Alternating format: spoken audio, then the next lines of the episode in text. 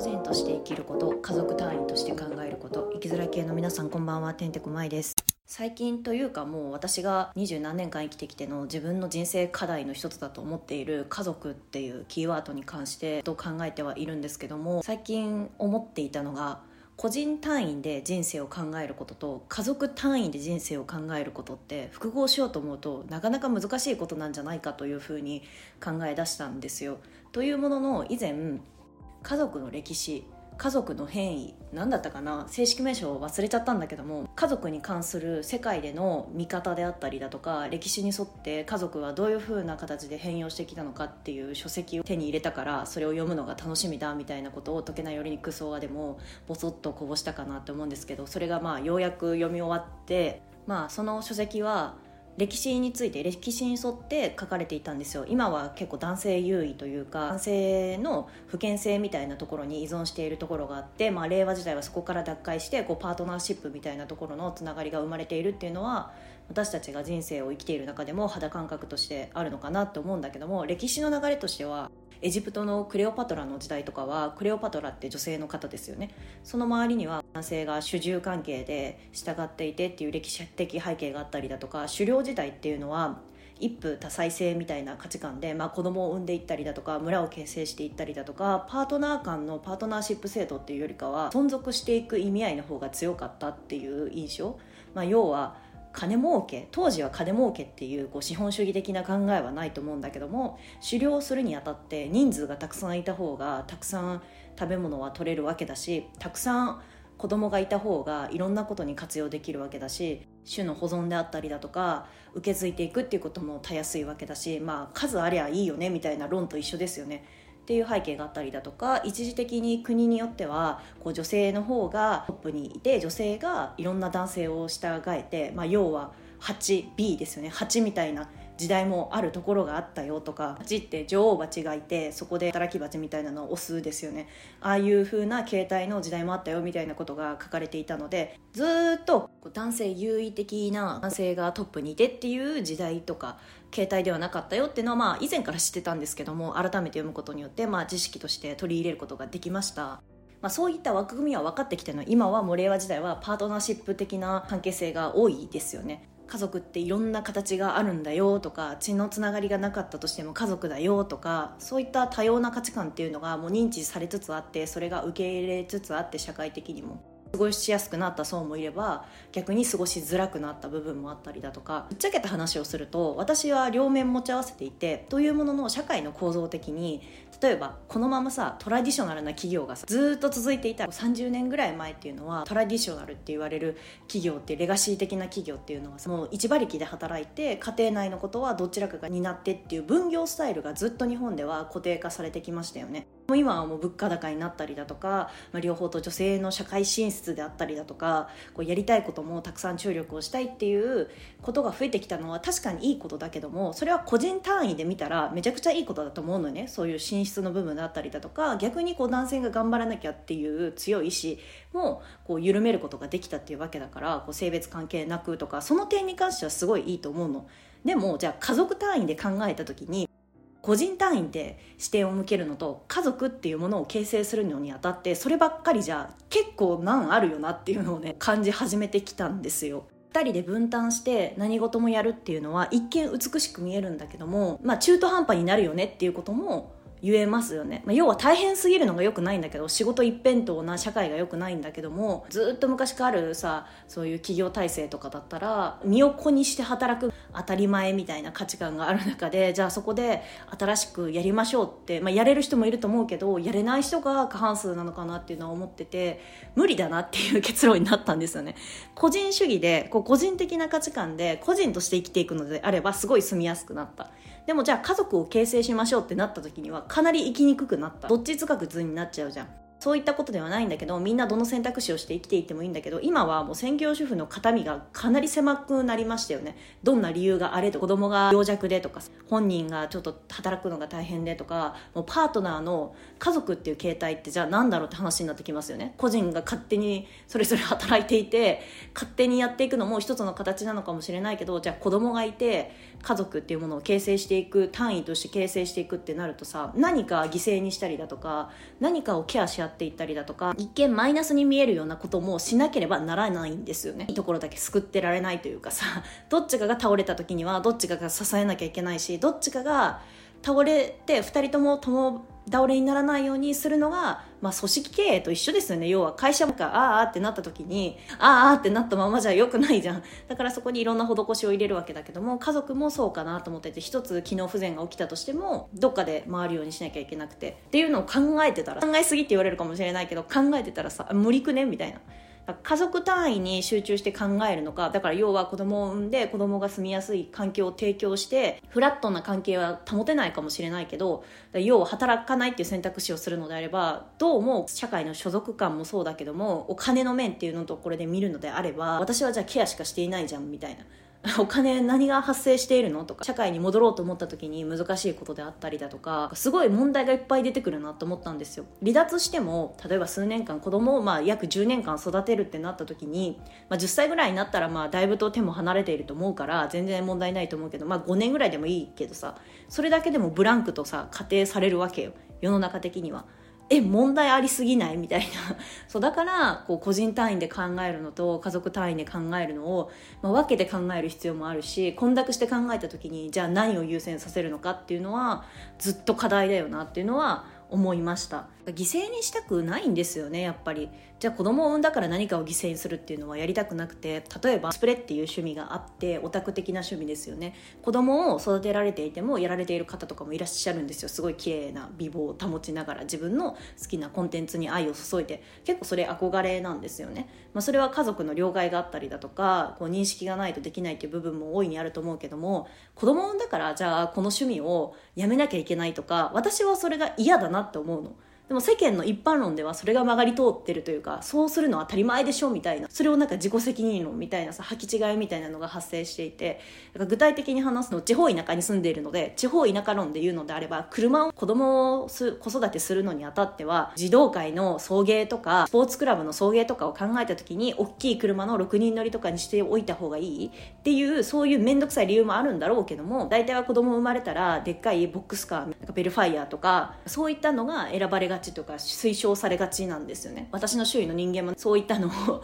買う人が多い。そのパートナーのどっちかはそのでかい車を乗ってどっちかはま軽自動車とか好きな車を乗るのがある。まあこれは私たちのカップルが車好きっていう点もあるし私はもうそうでもないんだけど結構満足した感があるから車に関してはもう軽自動車でも何でもいい。もはや車が必要ない地域だったらいらないっていう価値観なんだけども自分の配偶者はそれが趣味だしそれがストレスのはけ口みたいな形になってるからそれを奪うことことってさ生きる意味を奪うことじゃんか。だから私は奪いたくないなって 正直思っているの。じゃ逆に私がアニメとか漫画を見たりだとかそのアニメとか漫画にまつわる活動をするにあたってそれを止められるのも嫌なことなのよね。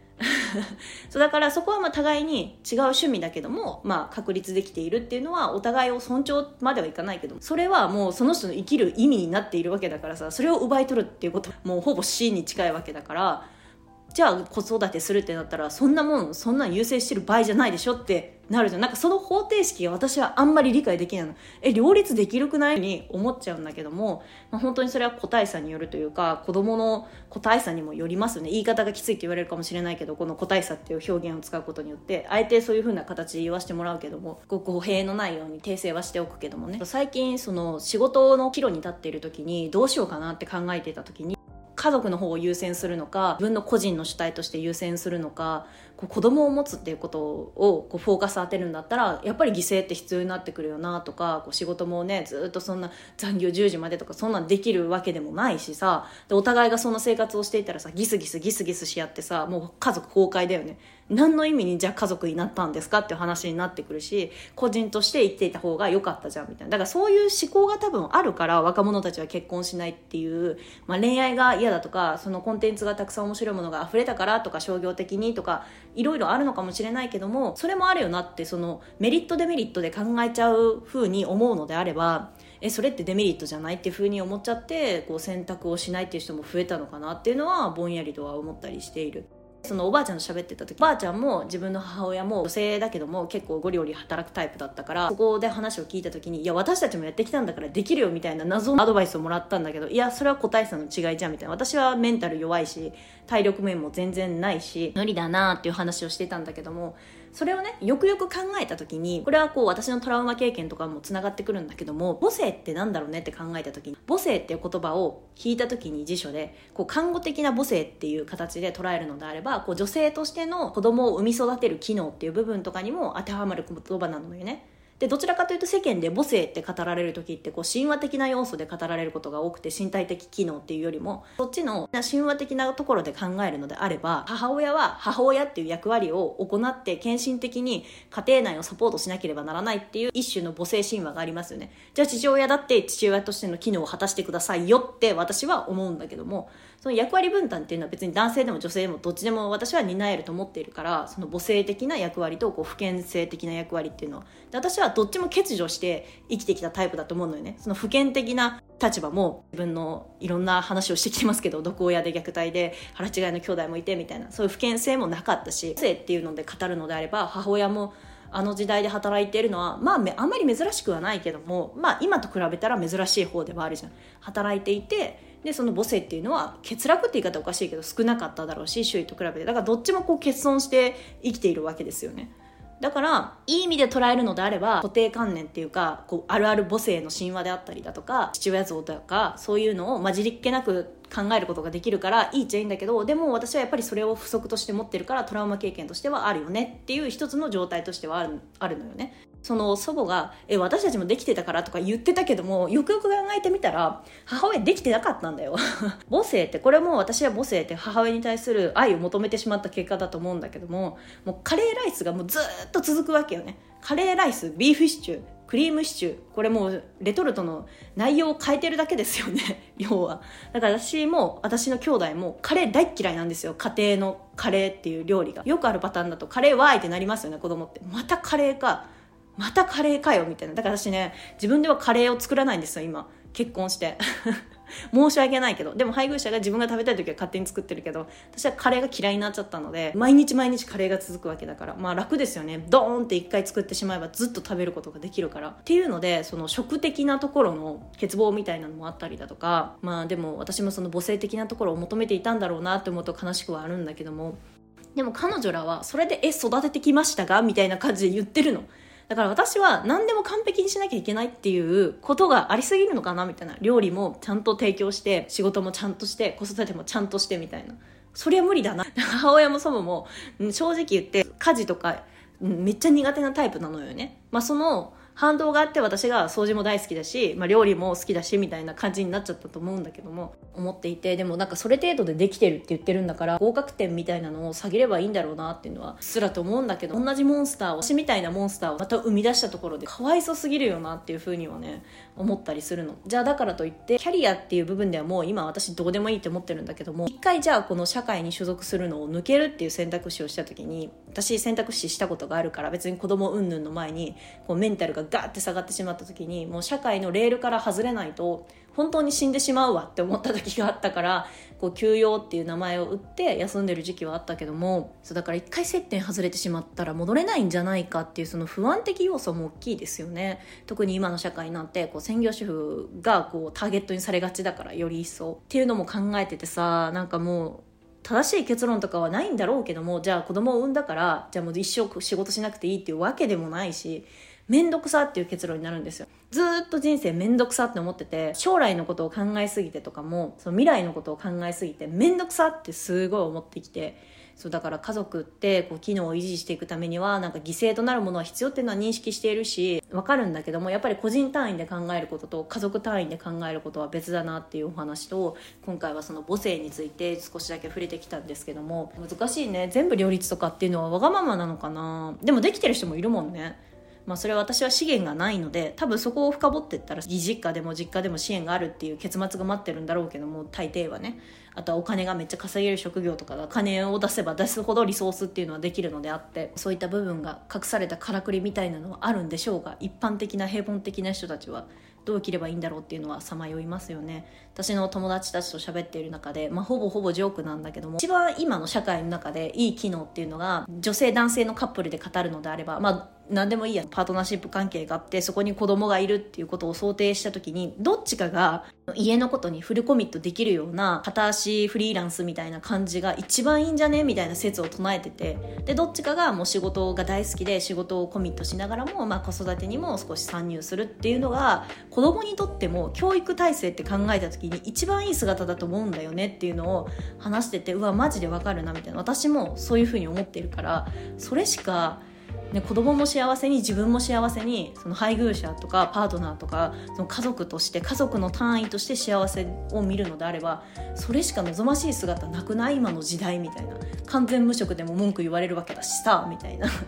うん、なんかそれはねもう私もすごく思っているなっていうそう友人とも話してきながらそういった結論になったので今回は家族と、まあ、母性をちょっと触れながらお話ししてまいりました。ここまで聞いてくださった皆さんありがとうございます。こう皆さんはどうこう自分の中で折り合いつけているというか個人単位で見ているのかやっぱり個人を優先させずに子供が欲しいんだったら犠牲も厭わないというかその家族単位で考えるのがベストなの。いろいろ聞いてみたいなというふうに思いました。また次回もお聞きしていただけるとお会いできると嬉しいです。おやすみなさい。バイバイ。